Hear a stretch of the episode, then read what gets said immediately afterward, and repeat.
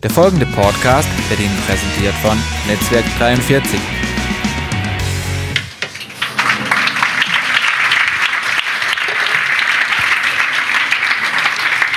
Ganz lieben Dank. Ist es nicht fantastisch, dass Leute ihre Zeit und Arbeit investieren, so grandiosen Lobpreis hervorzubringen, Filme zu machen und Dinge kreativ darzustellen? Wollen wir unseren vor allem jungen Leuten jetzt einen Applaus geben, oder?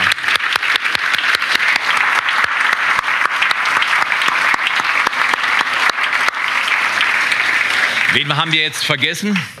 Die älteren Leute ab 29, okay? Wollen wir den älteren Leuten ab 29 einen Applaus geben? So ist das, genau. Ich weiß nicht, ob du dir hin und wieder die Frage stellst, auf was kommt es wirklich an? Manchmal kullern dir im Leben die Dinge runter und du siehst schon, es geht in dieser Serie um Tomaten. Du hast doch, nein, nein, nein, nein das mit den Tomaten, das lassen wir mal. Aber äh, wie sieht das aus im Leben? Worauf kommt es wirklich an? Was ist wichtig? Manches Mal haben wir Größe und wir protzen damit, dann sehen wir plötzlich, wir sind aber noch grün. Diese Tomate ist noch nicht reif. Und ein anderes Mal, da denken wir, wow, hab ich eine tolle Farbe. Aber wir entdecken auf den zweiten Blick, etwas verkümmert, zu klein geraten.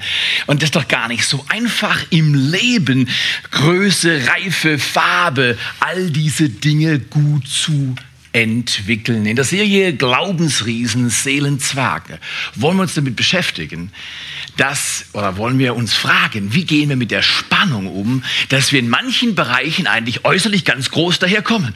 Wir haben unseren Job auf der Reihe, wir haben vielleicht unser Geld auf der Reihe oder unsere Bildung.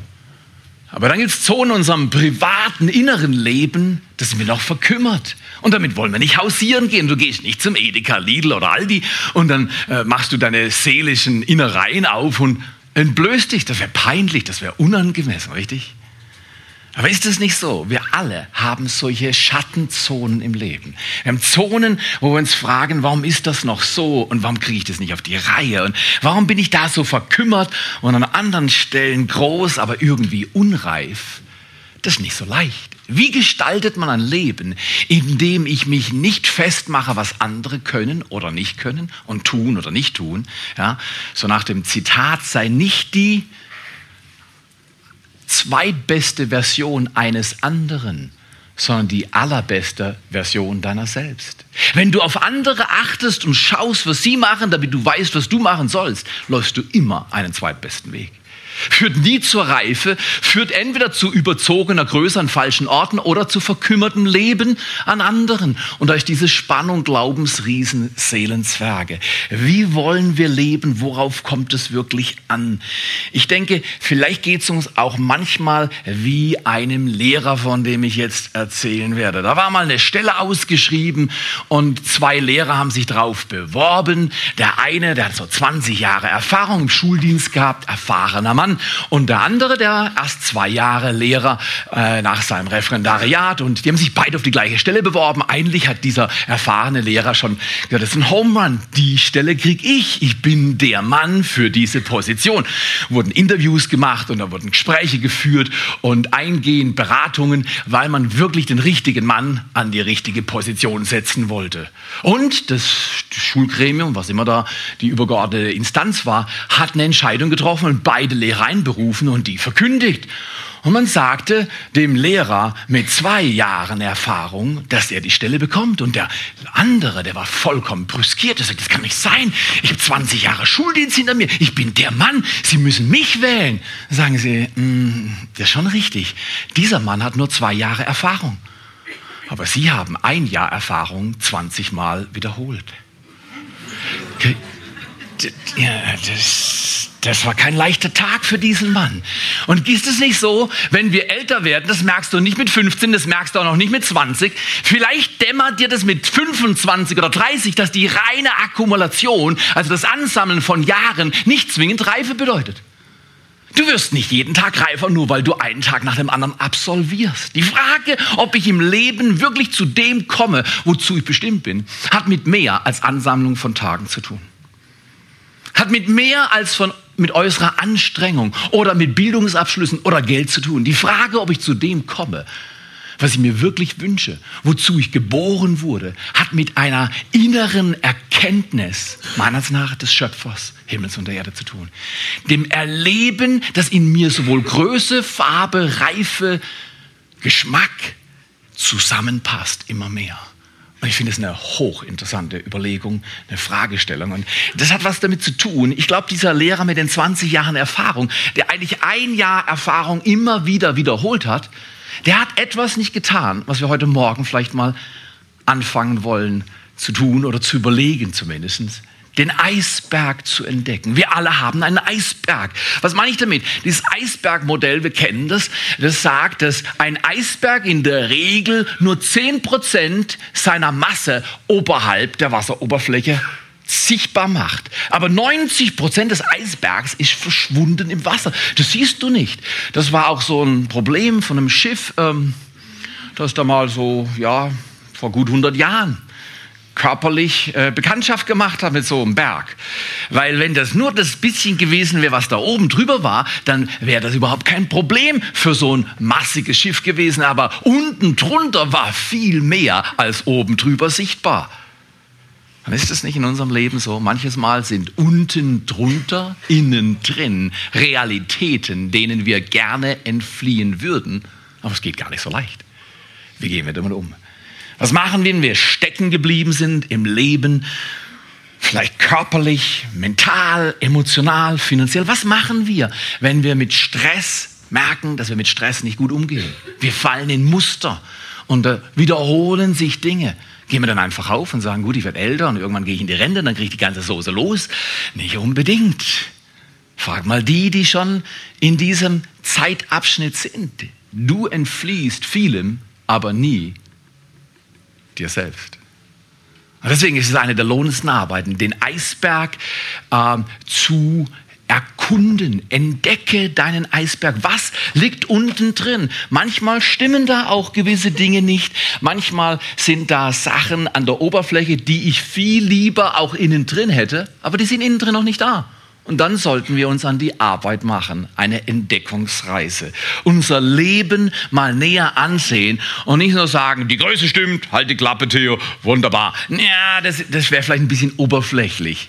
Wie wäre es, wenn wir nicht mehr vergleichen und sehen, wer ist wo, sondern es geht darum, wirklich reif zu werden. In der Vorbereitung kannst du dir vorstellen, für solche grünen Tomaten um diese Jahreszeit musst du ein bisschen suchen, aber auch diese Tomaten, da seht ihr enormes Bild der Hoffnung Letzte Woche war die noch sehr grün, jetzt ist die noch ein wenig grün. In jedem Fall der Mann, ähm, ein Italiener, der aus Sizilien gute Ware hervorbringt, hat mir gesagt, Herr Ehemann, man kann die Grünen auch essen. Da habe ich gesagt, nein, wir Deutschen eher nicht. Aber dann hat er mir erklärt und hat viel über Tomaten zu erzählen gewusst. Und dann am Ende unseres Gesprächs, und wir haben dann unsere Produkte bekommen zur Illustration, die wir wollten, das war ja gar nicht so einfach, am Ende des Gesprächs holt er eine besonders schöne rote Tomate aus Sizilien hervor, wie er sagt. Er sagt, gucken Sie mal, das müssen Sie so aufschneiden und dann müssen Sie die so essen, vor noch mit diesen Gewürzen versehen und dann ist es und, und, wunderbar. Und ich dachte, ach komm, Tomate ist Tomate, mach doch kein Theater. Nur weil du denkst, du hast besondere Connections nach Sizilien und dort ist alles besser. Und ich gehe nach Hause und mache genau, was er sagt. Ich schneide das Ding auf. Die Farbe war gut, die Größe war gut und meine der Geschmack war erstklassig. Wäre das nicht grandios, wenn dein und mein Leben auch schmeckt? Wenn dir dein Leben schmeckt? Wenn die Umgebung, in der du platziert bist, nicht willkürlich erscheint, sondern du fühlst dich wohl an dem Ort deines Lebens mit dem Alter, das du hast, den Umgebungen, vielleicht den beruflichen und persönlichen Kompetenzen, mit dem, was du gerade an Ausbildung oder Entwicklung hast. Du fühlst dich wohl. Es geht dir gut. Das wäre stark. Ich glaube, genau davon spricht Johannes, wenn er sagt, Geliebter, ich wünsche, dass es dir in allem wohl ergeht und du gesund bist, wie es deiner Seele wohl ergeht. Vor vielen Hunderten von Jahren hat die Bibel schon glasklar psychosomatische Zusammenhänge offenbart, dass Gott die besser versteht als jeder andere. Er weiß, dass wirkliches Wohlsein nie an meiner Seele vorbeigehen kann, sondern ganzheitlich geschieht. Mir geht's innen drin gut und dann geht's mir außen gut um ganz ehrlich zu sein. Und diese Serie, und diese Serie ist nach einem Buch benannt, Glaubensriesen Seelenzwerge von Pete Scazzaro. Äh, wir haben draußen eine ganze Reihe Bücher bestellt. Wenn ihr dieses Buch während der Serie ein bisschen mitlesen wollt, könnt ihr gerne ins Büro gehen und euch so ein Buch erwerben und mitlesen. Natürlich werde ich nicht alles aus diesem Buch rausholen können. Heute haben wir schon ein bisschen, äh, sage ich mal, gute Informationen, aber wir werden Stimulanzen bringen, die unser Leben fördern oder uns einladen, unser Leben wirklich fördern zu lassen von Gott in dieser Serie. Gottes Ziel ist es, dass wir emotional gesunde und geistlich reife Menschen werden, die lernen, gut zu lieben. Das ist vielleicht einer der wertvollsten Sätze dieser Serie. Gottes Ziel, Gott hat ein Ziel. Viele Menschen sagen, ach, man braucht doch kein Ziel. Der Weg ist das, ja, da gibt es viele, viele Überlegungen. Dann sage ich, weißt du was, der Weg ist garantiert ein Teil des Zieles, weil der Weg ist ja nicht umsonst, der Weg ist kostbar. Aber ich will nicht immer nur laufen, ich will auch mal ankommen. Gott hat ein Ziel für uns Menschen und das Ziel für uns ist es, emotional gesunde und geistlich reife Menschen zu werden, die lernen gut zu lieben. Wenn du mal ganz stille bist, nichts um dich herum bewegt sich, Frag dich doch mal, fühlst du dich gut geliebt? Weißt du dich aufgehoben von Menschen, die verstehen, was du brauchst? Dich annehmen, wie du bist? Kann dein Herz, deine Seele, dein Innerstes wirklich sagen, ich bin gut geliebt? Oder vielleicht sagst du, na, es wäre schön, wenn ich gut geliebt werden würde. Wo sind die Leute? Könntest du das machen? Oder du, äh, ich brauche noch ein paar, könnt ihr nicht helfen? Komm mal hier. Wir waren äh, letzten Freitag unterwegs, Aline und ich. Hin und wieder erbitten wir von unseren Kindern Ausgeherlaubnis. Das kennst du ja, oder? Wenn die Kinder klein sind, dann müssen sie dich als Eltern oder Papa und Mama fragen, hey, dürfen wir gehen? Und dann sagt er, ja, du darfst gehen, komm mal wieder. Ja. Und, und, wenn die Kinder größer werden, dann gehen die Eltern zu den Kindern und fragen bei den Kindern, hey, dürfen wir am Freitag miteinander ausgehen und wie viel Geld dürfen wir ausgeben? Ja, das haben wir gemacht. Also haben uns ins Auto gesetzt, sind nach Freiburg gefahren und, äh, und, und das Autofahren für mich und meine Frau kann schon das erste Abenteuer werden, weil äh, ich bin dieser lahme, entspannte, träge Sack, der nirgendwo weiß, wo das Gaspedal zu finden ist und meine Frau immer, immer Theo, kannst du nicht schneller fahren? Mensch, sonst geht, geht ja nichts vorwärts. Ah, war, war anders, oder? Genau.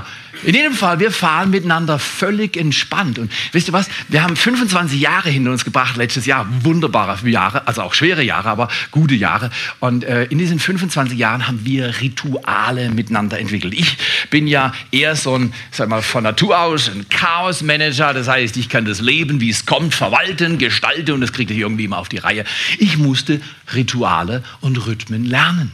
In mir ist ein dynamisches, aber nicht immer rhythmisches Wesen. Und das braucht dann Ordnung. Sonst noch hier? Okay, alles klar. Ich brauche Ordnung. Meine Güte, Ordnung beim Essen, beim Schlafen, wie viel man arbeitet, wie du dein Leben gestaltest, wie du deine Beziehung. Das, das war immer wieder ganz schön herausfordernd. In jedem Fall haben wir in 25 Jahren Rituale etabliert ein Ritual, vor allem wenn wir allein im Auto sind, aber in Kindern trauen sie uns nicht immer, aber, äh, aber ist, ist folgendes. Wir sitzen im Auto und, und ich fasse meine Frau gern an. Ich weiß nicht, ob ihr das verstehen könnt, aber ich fasse meine Frau nach 25 Jahren immer noch gerne an. Und, und, und, und dann will ich ihr meine Hand auf mein Bein, äh, auf meine Hand auf mein, ja, nee. ich will meine Hand auf ihr Bein legen, genau. Und, äh, aber meine Frau sieht dann, dass die Hand am Lenkrad fehlt. Und wenn die da fehlt, kann sie sich vorstellen, was passiert in Überforderungssituationen, braucht ein Theo zwei Hände. Das macht sie nervös. Äh, also hat sie gesagt, du lässt zwei Hände am Lenkrad und gibst volle Aufmerksamkeit auf die Fahrt. Und ich habe das versprochen. Schwer, aber ich habe es versprochen. Und dann habe ich mit ihr einen Deal gemacht und gesagt, dafür legst du deine Hand auf mein Bein. Guter Deal. Aus dieser Übung wurde ein Ritual. Das machen wir immer wieder. Am Freitagnachmittag fahren wir nach Freiburg. Freitagabend fahren wir nach Freiburg und äh, wir haben Ausgang, wie man das so schön sagt, oder? Ausgang. Und, und, und um, also die Schweizer sagen das so. Ich finde es schön, Ausgang. Und, äh, äh, wir haben Ausgang und, und, und, und die, die Hand meiner Frau liegt auf meinem Oberschenkel. Und ich finde das toll. Und irgendwie, meine Seele hat an diesem Nachmittagabend gesagt, ich glaube, ich bin gut geliebt. Ich habe eine Frau, die mich noch mag. Weißt du, sie mag dich nur. Weißt du was? Mögen ist viel. Das Wort Liebe ist inflationär in unserer Welt. Wir lieben das und ich brauche ein Magnum. Ich liebe Magnum. Wirklich? Ah, äh? Aber wenn du sagst, ich habe Menschen in meinem Leben, die mich wirklich mögen und du hast gute Ordnungen im Umgang mit diesen, du machst nicht alles richtig, aber du hast gute Ordnungen, da ist etwas emotional Gesundes in deinem Leben und geistliche Reife, darauf gehen wir heute ein bisschen ein. Was bedeutet das? Ein Mensch, der emotional gesund und geistlich reif ist. Da ist eine unglaubliche, machtvolle Mischung, fast ein Kreuz. Also nicht ein Kreuz zu dulden, sondern wenn du diese zwei Kräfte bündelst, entfalten sich Neues und neue Möglichkeiten in deinem Leben. Ich möchte euch eine kleine Grafik, die auch im Buch zu finden ist, von Pete Scazzaro, äh, äh, zeigen. Da geht es um unser Leben. Wenn wir klicken, sehen wir, da geht es um Liebe für Gott, Liebe für uns selbst und um Liebe für andere. Das ist so nach Matthäus 27, äh, 22, Vers 37 bis 40 orientiert. Gott dürfen, sollen, wollen wir lieben mit allem, was wir haben und den anderen wie uns selbst. Aber das funktioniert nicht so leicht. Da brauchst Zutaten. Eine die horizontale von dem Kreuz ist die emotionale Gesundheit. Und darunter verstehen wir die Fähigkeiten, Beziehungen gut zu leben. Darunter verstehe ich die Fähigkeit des Menschen, einen anderen, sich und einen anderen wahrzunehmen, sich einzufühlen, miteinander respektvoll Dinge austauschen zu können. Ich weiß nicht, ob ihr zum Beispiel Konflikte habt, zum Beispiel, dass ihr jemanden in eurer näheren Umgebung immer wieder das Gleiche sagt. Also ihr sagt, ich hätte es gern so und, und die andere Person nickt, tut es aber nicht. Du wiederholst das und die tut es immer noch nicht. Du wiederholst es nochmal und sagst, so will ich das und sie tut es immer noch nicht. Was passiert dann? Wir werden emotional. Wir rationalen, westlich, äh, verstandesorientiert geprägt Menschen, wir werden plötzlich emotional. Wir sagen, hab ich gesagt, dass du... Also ich gehe aus einem Grund gern einkaufen, weil ich dann immer Leute beobachten kann. Aber ich sag dir, ist das fies, wenn du einer Mutter mit drei kleinen Kindern zuschaust, wie sie einkauft. Und äh, das finde ich immer den schönsten Augenblick oder noch besser ist ein Vater mit drei kleinen Kindern. Das ist viel besser. Also versteht die, die Mamas, die sind ja, die sind ja empathisch, entwickelt, intuitiv, die spüren, was dran ist. Aber wir Männer haben manchmal echt Nachholbedarf. Immer schaue ich dem Vater mit seinen drei großen oder kleinen Menschen zu und denke, ey toll, jetzt setze ich mich hin, ich schaue euch zu. Wie geht's bei euch los? Ja, und dann siehst du emotionale Unreife, ungesundes Verhalten. Der Junge kriegt nicht, was er will. Und der macht so lange an seinem Vater rum, bis sein Vater. So ist das. Die Hand rutscht aus, wie meine Mutter früher zu sagen pflegt. Wer rutscht heute die Hand aus? Was heißt das? Du wirst physisch. Du wirst gewalttätig. Wenn nicht mit Händen oder Füßen, dann mit Blicken. Das ist nicht emotional gesund. Weder für den, der es übt, noch für den, der es empfängt. Das ist nicht Leben, wie Gott es gedacht hat. Das ist nicht gut lieben. Emotionale Gesundheit heißt, dass ich die Beziehungen, in die Gott mich hineingestellt hat, gut leben lerne. Dass ich den Stress, der auch damit verbunden ist, lerne zu bewältigen. Und am Ende sagen kann, ich fühle mich wahrgenommen und geliebt. Emotionale Gesundheit ist was Kostbares. Dazu braucht es Reifungen, dazu braucht es innere Entwicklung und auf die wollen wir achten in dieser Serie. Dann gibt es noch ein Wort, das habt ihr jetzt mittlerweile schon gelesen, während ich hier ein bisschen gequatscht habe. Kontemplative Spiritualität. Theo, um Himmels Willen, was hast du hier vor? Das Wort. Das sind selbst Leute, die im Duden recht gut unterwegs sind. Was, Kontempl es kommt vom Lateinischen Contemplatio, betrachten, beschauen, besinnen. Kontemplative Spiritualität ist eines, also spirituell, also vielleicht nicht ein modernes Wort, aber es kommt vom englischen Wort Spirit, Geist. Der Mensch ist mehr als Materie. Du bist auch mehr als Körper und Seele. Da ist etwas für uns Menschen nicht zu enträtseln, oder? Du begegnest Menschen und, äh, und, und, du hast den Eindruck, du kennst sie. Du könntest sogar vielleicht von ihrer Persönlichkeit was sagen und sie beschreiben. Und, und dann überrascht dich ihre Nähe. Du kommst einem Menschen innerlich nahe und denkst, wow, ich dachte, ich habe die auf der Reihe. Und du entdeckst in dieser Person neue Reichtümer und eine Präsenz und denkst, oh, ist das angenehm, nur bei ihr zu sein. Das kannst du nicht über Seele erklären. Deine Wahrnehmungen, deine Intuition, Kommunikation. Du kannst labern oder kommunizieren wenn du kommunizierst, das heißt Mitteilung zwischen Menschen hin und her, beglückendes Mitteilen, ist dein Geist involviert. Keine andere Chance zu erklären. Der Mensch hat innen drin so viel Weite und Tiefe, das ist der Eisberg, oder? Da, da, ist so viel Großes in dir, was entwickelt werden will. Das braucht kontemplative Spiritualität. Das heißt, dein Geist hat eine Sehnsucht nicht nur nach anderen Menschen, Begegnung zu erleben, sondern irgendwas ist im Menschen und ich kann es dir nicht erklären. Ich frage nur zwei Fragen, mich und auch andere. Wenn es einen Gott gibt, und es ist legitim in der Kirche zu fragen, gibt es einen Gott? Das muss man fragen dürfen. Du fragst dich eh. Zwei, wer hat keine Zweifel? Okay, alles klar. Thema erledigt. Wer hat keine Zweifel? Ich habe meine Zweifel auch manchmal. Zweifel sind gute Dinge, wenn der Zweifel zu einem konstruktiven Prozess führt. Zweifel sind schlechte Erfahrungen, wenn sie destruktiv bleiben.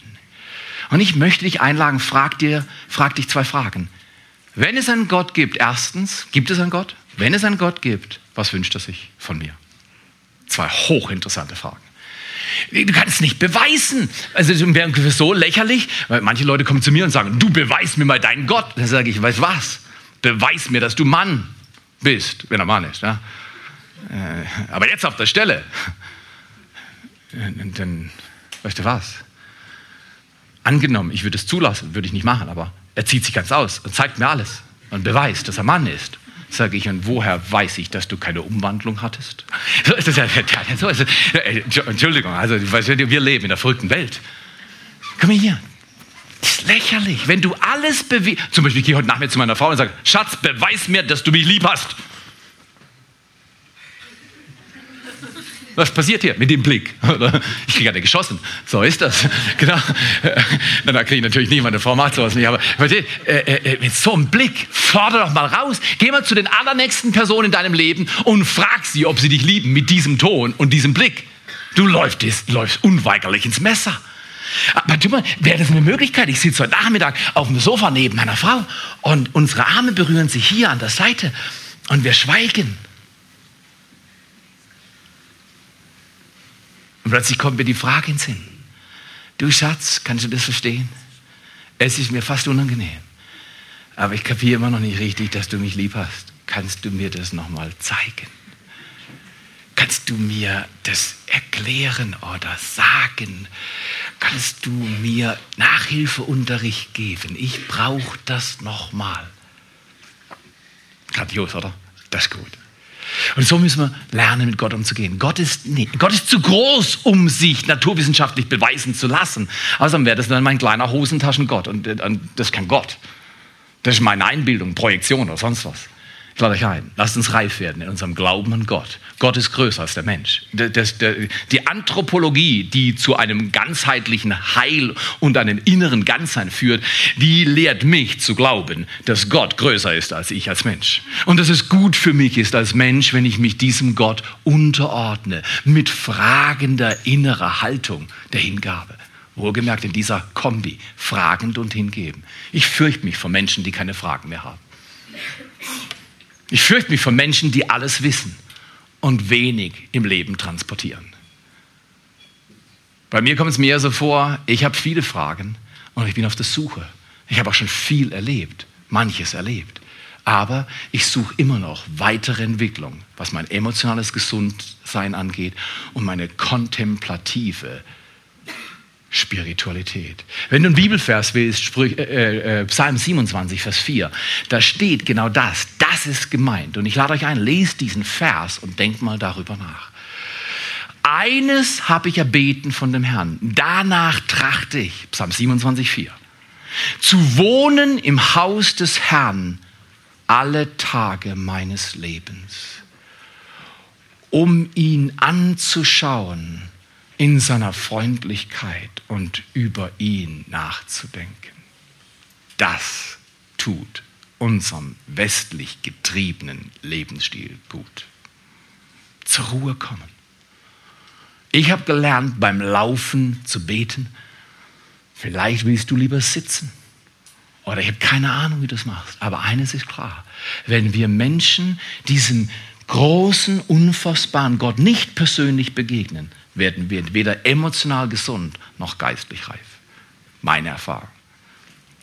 Okay, wie sieht's aus, wenn wir eben nicht so reif sind? Ich habe letztes Mal eine Textstelle vorgelesen aus Lukas 10, Vers 38 bis 42. Da steht Folgendes geschrieben. Jesus läuft durch die Orte und er kommt nach Bethanien, glaube ich, war das, mit seinen Freunden. Das bringt, der bringt immer eine ganze Bagage mit. Also wenn du heute Nachmittag nach dem Essen noch Hunger hast, kommst du zu uns, bring noch 10 oder 15 mit, überhaupt kein Problem. Wir haben ja Fastenzeit. Das heißt, außer Tee werde ich dir nicht viel anbieten müssen. Das ist immer gut. Wir laden viele Leute ein während der Fastenzeit. Das ist ganz grandios. Hast du nicht Abwasch, hast keine Arbeit, wunderbar Tee, das kann ich immer spülen. Oder, aber äh, Jesus lief umher und hat immer eine ganze Gruppe dabei gehabt. Und er lief darum und er kam nach Bethanien, kam zu zwei Frauen mit dem Namen Martha und Maria. Und die haben ihn aufgenommen, die ganze Gruppe. Und dann heißt es, Maria war beschäftigt mit vielem Dienen. Ich kann mir vorstellen, sie hat geklappert. Und dann wurde es so lauter mit dem Klappern. Und dann wurde es so laut. Hat sie bewusst Sachen runtergeschmissen, weißt du, solche Blechtöpfe oder sowas. Und, ähm, und plötzlich sagt sie, Jesus kümmert es dich nicht, dass sie da sitzt und mir nicht hilft. Sie da war Maria. Und die andere, die so vorwurfsvoll gesprochen hat in Lukas 10, 38, war Martha. Martha sagt, wenn ich arbeite, arbeiten gefälligst andere auch. Gefährlich. Warum arbeitest du, Martha? Was für Motive hast du bei dem, was du tust, bei deinem Dienen? Ist es nicht so sehr oft, wenn wir was Gutes tun, wollen wir entweder dafür ein Dankeschön oder mindestens gesehen werden? Manches Mal passiert beides nicht und das stinkt uns. Martha war in dieser Sortierung unterwegs. Kümmert es dich nicht, dass meine Schwester mich allein gelassen hat zu dienen? Sage ihr doch, wenn du Gott manipulieren willst, hey Gott, mach mal das und mach mal das und übrigens, wenn du dann fertig bist, mach mal dieses. Da ist auch noch Not. Wenn Gott schwarze Löcher im Universum kreiert oder Multiversen kreieren kann, wir wissen es ja nicht, wir wissen nur ein riesiges Ding dehnt sich aus, 13,7 Milliarden Lichtjahre, unglaublich groß dieser Gott, oder? Wenn Gott all diese unglaublichen, astronomisch gesehen unglaublichen Dinge schaffen kann, könnte es sein, dass er weiß, wie es innen drin aussieht. Ich glaube, Gott weiß, wie es außen aussieht und wie es innen aussieht. Und dieser Gott muss nicht manipuliert werden von mir oder irgendjemand anderes. Um ganz ehrlich zu sein, wir können das nicht. Aber wir können ihn bitten. Aber sag ihr, dass sie. Jesus, ich könnte mir vorstellen, ganz ruhig, ganz geduldig. Er schaut sie an, ich könnte mir vorstellen, er schaut sie erst mal zwei, drei Sekunden an und sie hätte gern alle Worte wieder aufgesaugt, die sie gerade rausgelassen hatte, oder richtig? Wo, wo, Im Blick kannst du manchmal mehr lesen als eine fünf Minuten Predigt oder fünf Minuten äh, Erklärung dazu. Plötzlich sagt er, Martha, Martha, du bist besorgt und beunruhigt um viele Dinge. Eins aber ist nötig. Maria hat das gute Teil erwählt und es wird nicht von ihr genommen werden. Viele Menschen sagen, das gute Teil ist faulenzen, rumhocken, nichts tun. Vollkommen falsch verstanden. Hier dieser Text ist eine wunderbare Darstellung von emotionaler Ungesundheit, nämlich nicht gesund sein von Martha. Sie war emotional nicht gesund. Vorwurf, Respektlosigkeit, Manipulation, Dominanz und alles war drin. Und dann siehst du einen kontemplativ reifen Menschen. Die Spiritualität, wenn du so willst, um mit diesem Wort weiter zu arbeiten, von Maria war reif. Sie war auch bei den Füßen Jesu, das heißt, sie hat auch gearbeitet, aber jetzt gerade nicht. Jetzt hatte sie Ruhe. Jetzt hat sie Dinge losgelassen, zur Seite gelegt. Wie wäre das, wenn wir lernen, ungesunde Symptome ungesunder Spiritualität loszulassen. Unseren Eisberg zu entdecken heißt, ich schaue mal auch in mein Leben mit Gott rein. Wo komme ich her? Was für eine Familie hat mich geprägt? Wie denke ich? Was für Worte rutschen mir raus, wenn ich unter Stress bin? Wenn ich an eine Grenze komme, wo ich nicht mehr weiterkomme, kann ich dann zu einem Mensch sagen, du, ich glaube, ich habe Not. Mir geht es nicht gut. Ich fühle mich ungeliebt und ich fühle mich überflüssig und ich fühle mich nicht wertvoll. Ich weiß, dass das nicht richtig ist im Kopf, aber mein Kopf weiß so viel, was mein Herz noch nicht aufgenommen hat. Sind wir nicht alle da? Immer wieder in dieser Spannung. Wäre das nicht fantastisch, wenn wir das dann äußern könnten? Aber so oft haben wir Symptome ungesunder Spiritualität, zum Beispiel Gefühle von Wut, Traurigkeit, Angst. Ignorieren wir. Das ist ungesund. Ja, als Christ hat man solche Gefühle nicht. Ja, hast du eine Ahnung? Die kommen raus. Geh mal in den Laden, beobachte mal die Leute. Was meinst du, wie es da rumpelt, furzt und kracht? Zu sagen, das habe ich nicht, das ist einfach nur eine Verdrängungsgeschichte. Wie gehen wir um mit den Auswirkungen der Vergangenheit? Leugnen wir die Auswirkungen der Vergangenheit? Oder Leben wir in weltliche und geistliche Bereiche aufgeteilt? Trennen wir in weltliches? Ja, das ist Ich muss jetzt zur Arbeit gehen. Das ist weltlich. Weißt du was? Dann gib mir mal dein ganzes weltliches Geld. Ich nütze das dann geistlich. das ist total blöd. Die Leute sagen, ich muss jetzt Abwasch machen, das ist weltlich und jetzt gehe ich in die Kirche, das ist geistlich. Ich, das ist ein griechisches Denken, dualistisches Denken. Das Trennen zwischen profan und heilig, zwischen gewöhnlich und besonders. Gott macht es nicht. Der Mensch ist die Krönung der Schöpfung, so wie er ist. Also nicht, man ist nicht die Sünde. Ich meine, du als Mensch bist von Gott geliebt und bejaht. Wer trennt in heilig und nicht heilig, in weltlich und geistlich, zeigt nur, dass er nicht viel im Neuen Testament unterwegs war. Gott bejaht alle Bereiche menschlichen Lebens. Das ist stark. Es ist ungesund, wenn wir das trennen. Oder etwas für Gott tun, statt für und mit ihm zu leben. Ja, ich muss jetzt wieder. Was musst du alles? Ah, Kinder, jetzt muss ich euch schon wieder das Vesper schmieren. Dann lass es doch. Also mir schmeckt Salamibrot nicht, das mit Verpflichtung geschmiert wurde. Also ich kann sowas schmecken, oder? Muss ich mal hochheben. es schmeckt doch nicht. Also es steht schon in Sprüchen, dass ein gutes Essen nur dann kommt, gut kommt, wenn es von einem Herz zubereitet wurde, das liebt für Gott was tun, aber nicht mit ihm leben, das ist gefährlich. Das fördert schlechte Haltungen, Motive an die Oberfläche. Ist krank. Ungesunde Spiritualität.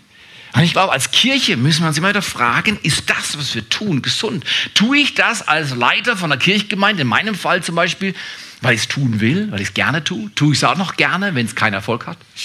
Das sind Fragen, oder? Tue ich dann, auch noch gerne, wenn ich kritisiert und missverstanden werde? Geht es mir dann noch von der Hand? Das sind gute Fragen. Die Fragen muss ich mir stellen. Vielleicht stellst du die andere Fragen. Konflikte geistlich übertünchen. Du hast Riesentheater in der Familie und du sagst, ja, der Herr ist gut. Das ist schön, das stimmt.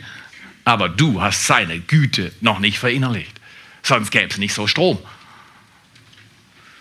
Übertünchen ist schlecht. Ich habe das mal gemacht als Maurer ich bin ja kein Maler, oder? Ich bin ein Maurer, oder? Als Maurer kannst du die Grundbegriffe des Bauens gut drauf haben. Aber wenn dann solche Sachen kommen wie Malern und, und Grundieren und Primen und dann muss ich das vorstellen, das ist mir immer zu viel. Komm, Farbe drauf, fertig. Lohnt sich nicht. Der erste Frost im Winter, das Zeugs blättert gerade wieder runter. Es lohnt sich, emotional gesund zu werden, sonst blättert von deiner Seele das Zeugs immer wieder runter. Das macht keinen Spaß. Konflikte geistlich übertünchen heißt einfach, dass du dich belügst. Oder, das ist für mich immer ein Thema gewesen, ohne Grenzen zu leben. Kennt ihr das? Entgrenzt zu leben? Ich gedacht, ich kann, ich kann Doppelschichten schaffen. Und das konnte ich auch. Und ich kann immer wieder mal ziemlich reinlangen.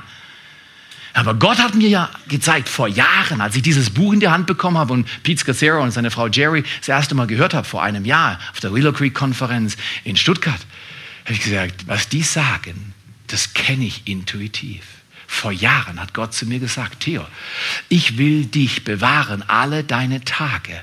Aber wenn du einen dummen Rhythmus lebst, bist du selber schuld, wenn du falsche Resultate erzielst. Und Gott hat mir beigebracht, wie ich mein Leben entschleunige. Manchmal bin ich besser und manchmal schlechter. So ist das.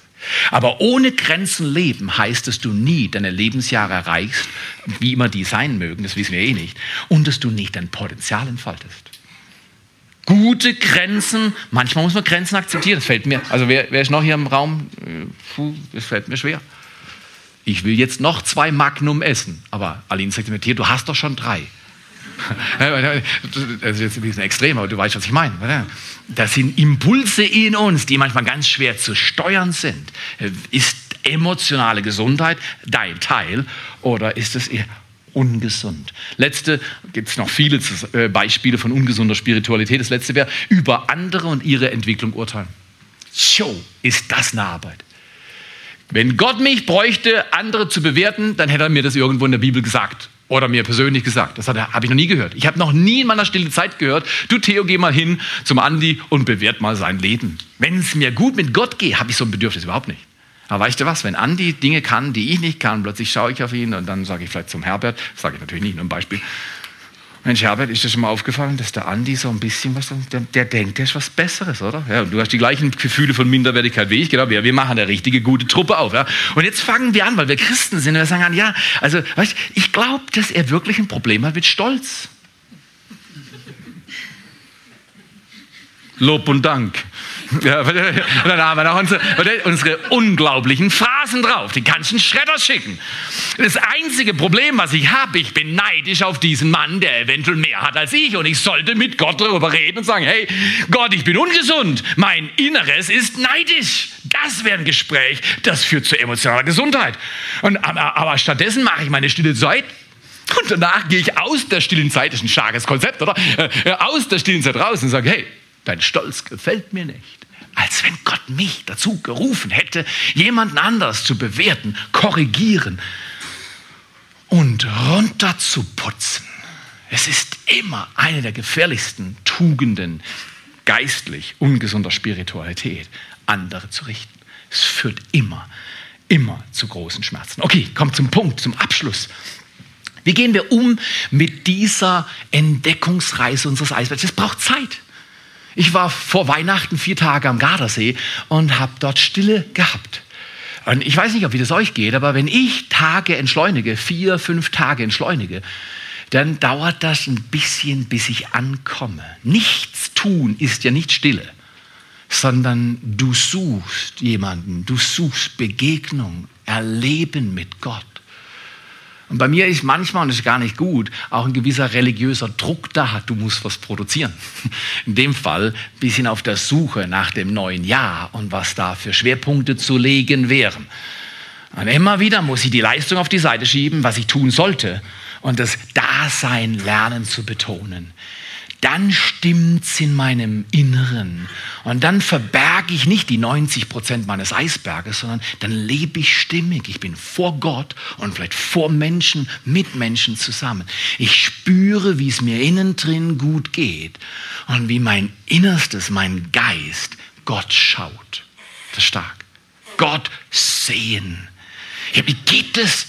Man kann ihn doch gar nicht sehen. Ja, richtig, mit deinem Geist kannst du es schon. Paulus spricht von den Augen des Herzens. Hast du die schon mal gesehen? Ah, ah.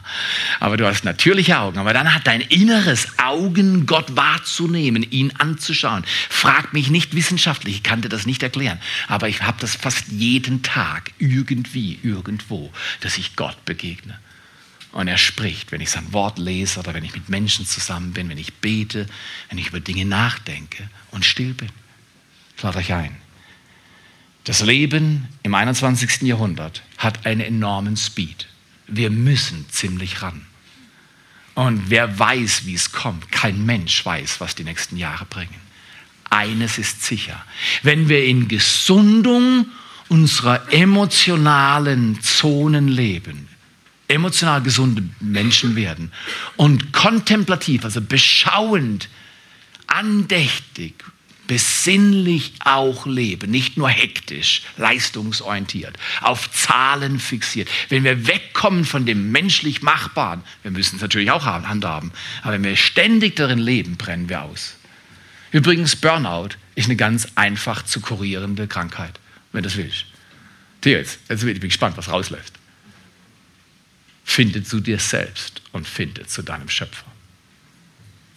Das geht aber nicht in fünf Minuten. Und deswegen solche Sachen, wenn es mal gebrannt hat, lass doch mal ein Haus runterbrennen.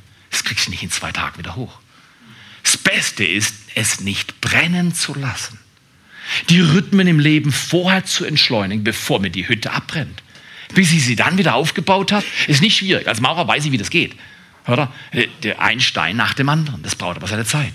Aber wenn Menschen innerlich abgebrannt sind, dann sage ich ihnen, ich habe so viel Verständnis mit dir. Ich habe auch Zonen, die manchmal wie abgebrannt sich anspüren. Aber Hektik wird nichts bewirken. Langsam Nähe zu diesem Gott suchen und berührt werden. Und dann sagt er dir einen Schritt und dann geh den Schritt und den nächsten. Und dann wird es gut. Es wird nicht schnell gut, aber es wird gut. Du kannst über die Jahre Menschen zuschauen, die mit Gott gelaufen sind. Ihr Leben spricht davon. Da gesundet was. Drei Geschenke gibt Gott Mensch, Menschen, die diesen Weg gehen. Emotionale Gesundung und geistliche Reife. Erstens das Geschenk der Entschleunigung. Ich sage euch ganz ehrlich, wenn so ein Typ wie ich entschleunigen kann, kann es jeder. Ich bin so ein Speed-Junkie gewesen. Das heißt, wenn ich genug Errungenschaften hinter mich bringe, dann fühle ich mich wertvoll. Das ist mein Herkunftsort. Boah, ist das toll. Ich kann tagelang in die Stille gehen und komme mir nicht wertlos vor, weil ich sogenannt nichts produziere. Ich ging durch Prozesse, die mich neu geschult haben. Es ist so ein Marter-Lebensstil, wenn wir mal die nächste Grafik anschauen. Der sieht so aus, dass Gebet und Betrachtung, das Sein bei Gott viel zu klein ist und die Aktivität zu groß. Und dann haben wir ein Ungleichgewicht. Unser Leben zickert, zackelt und kurvt durch die Gegend und wir kriegen es nicht auf die Reihe. Kennst du so eine Situation? Dein, dein Alltag drängt dich wie bei Martha. Sie war beschäftigt mit vielem Dienen und es war alles nicht richtig und sie wollte das und jenes. Und warum tust du nicht, was ich dir sage? Ist immer stark. Menschen, die andere rumkommandieren wollen, haben Kontrolle in ihrem eigenen Leben meistens verloren. Die eiern wenn die Betrachtung des Gebets, das Sein bei Gott viel zu klitzeklein ist, verkümmert ist und die Aktivität aufgebläht, ja, wir müssen doch noch, und wenn es dann noch geistlich funktioniert, ist noch schlimmer, dann sagen wir, ja, wir müssen für Gott. Und Leute, die Gott vielleicht ganz anders erleben als du oder vielleicht gar kein Interesse an Gott haben, die sehen das und die entdecken das sofort. Unsere Welt ist ziemlich schlau. Und ein Grund, ich glaube, ein Grund, warum viele Menschen dieser Welt nichts mehr mit Gott zu tun haben wollen oder dem Gott der Bibel nicht mehr so suchen, hat mit der Schwäche der Liebesfähigkeit vieler Christen zu tun. Wenn Menschen durch mein und dein Leben sich gut geliebt wissen, nicht denken, du sagst ihnen, ich liebe dich jetzt gut, Dankeschön, das hilft. Nein, wenn die sich nicht gut geliebt wissen, werden sie dir nie folgen wollen. Das habe ich in der Erziehung über 20 Jahre entdeckt. Kinder wollen tun, was ihre Eltern im Großen und Ganzen tun, wenn Eltern die Kunst entwickeln, ihre Kinder gut zu lieben. Nachfolge ist kein kompliziertes Rocket Science Geschäft. So, da musst du fünf Abschlüsse haben. Nee, nee, Nachfolge ist ganz einfach. Du lebst vor, andere gucken dir zu und sagen, das mag ich, ich laufe dir mit hinterher. So geht es. So geht Erziehung, so geht Kirche, so geht Familie, so läuft das Leben. Menschen prüfen, ob du gut lieben und leben kannst. Und wenn sie denken, du kannst es nicht, dann sagen sie, I'm sorry, ich folge dir nicht. Wäre das nicht grandios, wenn wir einen Shift machen als Gemeinde? Wir konzentrieren uns nicht darauf, anderen zu sagen, was richtig und falsch ist, sondern wir konzentrieren uns darauf, dass wir Gott betrachten, mit ihm Begegnung erleben. und aus dieser Begegnung aktiv werden. Aber genau das tun, was er sagt. Dann sieht es anders aus. Wenn wir nochmal klicken, sehen wir, Betrachtung, Gebet und Aktivität sind irgendwo in Entsprechung. Ich meine jetzt nicht größenordnungsmäßig. Weißt, du kannst ja nicht sagen, okay, ich muss erst fünf Stunden in die Stille, dann kann ich fünf Stunden zum Arbeitgeber gehen. Der wird dich kündigen, ich garantiere es dir. Äh, das, das war anders, aber da brauchst du eine Entsprechung in deinem geistlichen Leben und was deine Aktivitäten angeht. Dann ist unser Leben, geht es geradeaus vorwärts. Dann ist es, wie ich vorhin erwähnt habe, dann ist das Ziel Gottes spürbar, wird erreicht, dass ich ein emotional gesunder und geistlich reifer Mensch werde. Erstens das Geschenk der Entschleunigung, zweitens das Geschenk der Liebe Gottes, in der ich verwurzelt bin. In der Liebe Gottes verwurzelt sein ist wunderbar.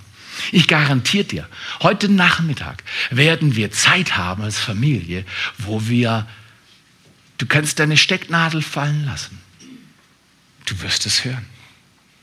Zeit haben, vielleicht rauszugehen oder vielleicht noch eine Stunde oder zwei Skifahren oder zusammensitzen oder einen Film anschauen. Hast du mit den Menschen, die in deiner näheren Umgebung sind, was am Laufen? Einfach so. Gut zusammen sein. Verwurzelt sein in der Liebe Gottes, zu wissen, Gott ist bei allem, was wir tun, wenn wir es mit ihm tun, dabei. Er liebt uns. Auch wenn die Tage schwer sind und der Baum sich biegt, bleibst du verwurzelt. Das ist möglich, wenn wir die Liebe Gottes in unser Herz ranlassen. Drittens und letztens das Geschenk der Befreiung von Illusionen. Ich brauche immer wieder Befreiung von Illusionen. Ich habe immer wieder ein bisschen den Wahn, wenn ich mich anstrenge und gut schaffe, dann wird es gelingen. Und Gott sagt, Theo, das ist nicht so. Du darfst dich hingeben und du darfst fleißig sein, das ist ein biblischer Wert. Aber Leistungsorientierung führt immer zur Erschöpfung. Ich muss immer wieder aufpassen, dass mein Leben in dieser guten Balance ist. Bei ihm sein und aus diesem Leben mit ihm heraus Aktivität, Leistung bringen. Aber diese Leistung ist dann gegründet in der persönlichen Begegnung mit Gott. Ich weiß nicht, welche Befreiung du brauchst von Illusionen. Ähm, manchmal denken wir vielleicht, wir müssen noch Bundeskanzler werden. Ich habe das Gefühl momentan in der Vorbereitung auf die Wahl im September, glaube ich, da, da, da läuft irgendwas schief nach, oder? Ja, also als wenn die Themen finde ich jetzt stark. Ich glaube, wir sollten aufwachen miteinander. Und wenn du mit Leuten redest, es gibt wirklich was zu tun in unserem Land. Und sich zu unterhalten, wie viel ein Kanzler verdienen sollte, finde ich absolut unangemessen. Wir haben echte Probleme, echte Herausforderungen. Und ich fände es toll, wenn wir Menschen werden und dass unser Land von Menschen geleitet wird, die Verantwortung übernehmen, ob man dafür dann immer ein Schulterpad, Pad, Pad bekommt oder nicht. Manche Dinge, welche Mutter wechselt nur die Windel, wenn das Baby nachher der Mama auch ein Lächeln gibt? Oh Mama, du bist doch fantastisch. da schon wieder. Die Mama hat eine Hingabe an das Kind, die absolut größer ist als die Fähigkeit des Kindes, die Mama zu enttäuschen. Dann funktioniert es. Wie wäre es, wenn wir als Kirche miteinander wachsen in der Begegnung mit Gott und in dem Wachsen der Liebesfähigkeit? Einfach lernen, liebesfähig zu werden. Vielleicht schließen wir mit diesem Lied, bevor wir unsere Fastensuppe einnehmen. Stark, oder? Wir haben, wir, haben, wir haben gesagt, für dieses Wochenende lassen wir uns was einfallen. Doppelter Preis, halbe Ware. genau. Doppelter Preis, halbe Ware. Also, wenn ich nachher alle Leute zur Tür rauslaufen sehe, sagen, eure Fasten, so könnt ihr behalten. Das finde ich sehr traurig. Die war übrigens sehr gut. Gestern Abend war gute Stimmung. Weil die, weil die Sache ist die, wenn du tagelang nicht richtig isst und du kriegst dann so eine Suppe geboten, das ist fast wie Chateaubriand oder so. Ja? Das ist, so ist das, genau. Das Geschenk der Befreiung von Illusionen. Ich lade euch ein. Lasst uns in dieser Woche miteinander etwas tun was sich vielleicht folgendermaßen anhört. Nimm dir Zeit, leg dir eine CD ein oder sitz in der Stille, allein in einem Raum. Wichtig ist allein. Stille und Einsamkeit gehört zu kontemplativer Spiritualität. Du kannst nicht mit 20 Leuten zusammen sein und sagen, jetzt werde ich mal besinnlich. Es geht zumindest schwieriger. Zur Ruhe kommen. Lies Psalm 27, Vers 4 und sagt, Vater, ich will dich sehen. Ich will, dass mein Leben entschleunigt.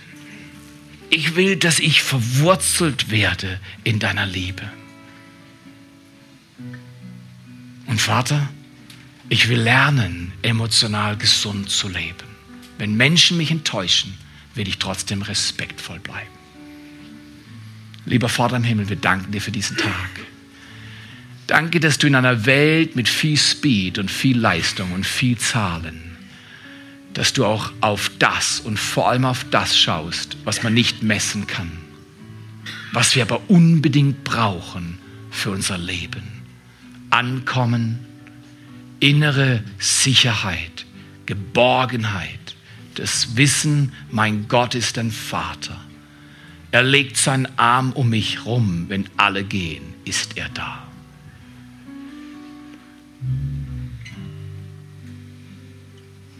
Dein Herz wund ist von Erfahrung aus der Vergangenheit, wenn dein Eisberg ein großes, dunkles ist, lad ihn ein. Sag, lieber Vater, komm du in das Große, was mich manchmal bedrängt und einsam macht. Seine Nähe und Gegenwart ist das Größte, was ein Mensch erleben kann. Danke, Vater, dass du Maria liebst, aber auch Martha. Wenn wir auf Marthas Kurven unterwegs sind, dass du uns liebevoll einbremst, uns zeigst, dass Ruhe keine Zeitverschwendung ist und dass echte Aktivität, die Frucht bringt, immer aus Ruhe hervorkommt. Danke, Vater. Danke, dass du uns segnest als ganze Kirchgemeinde.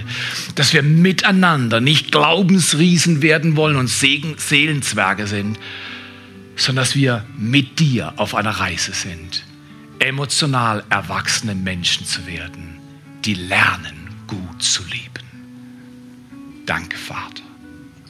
Danke für deine Nähe. Danke für deine Annahme und Geborgenheit. In Jesu Namen.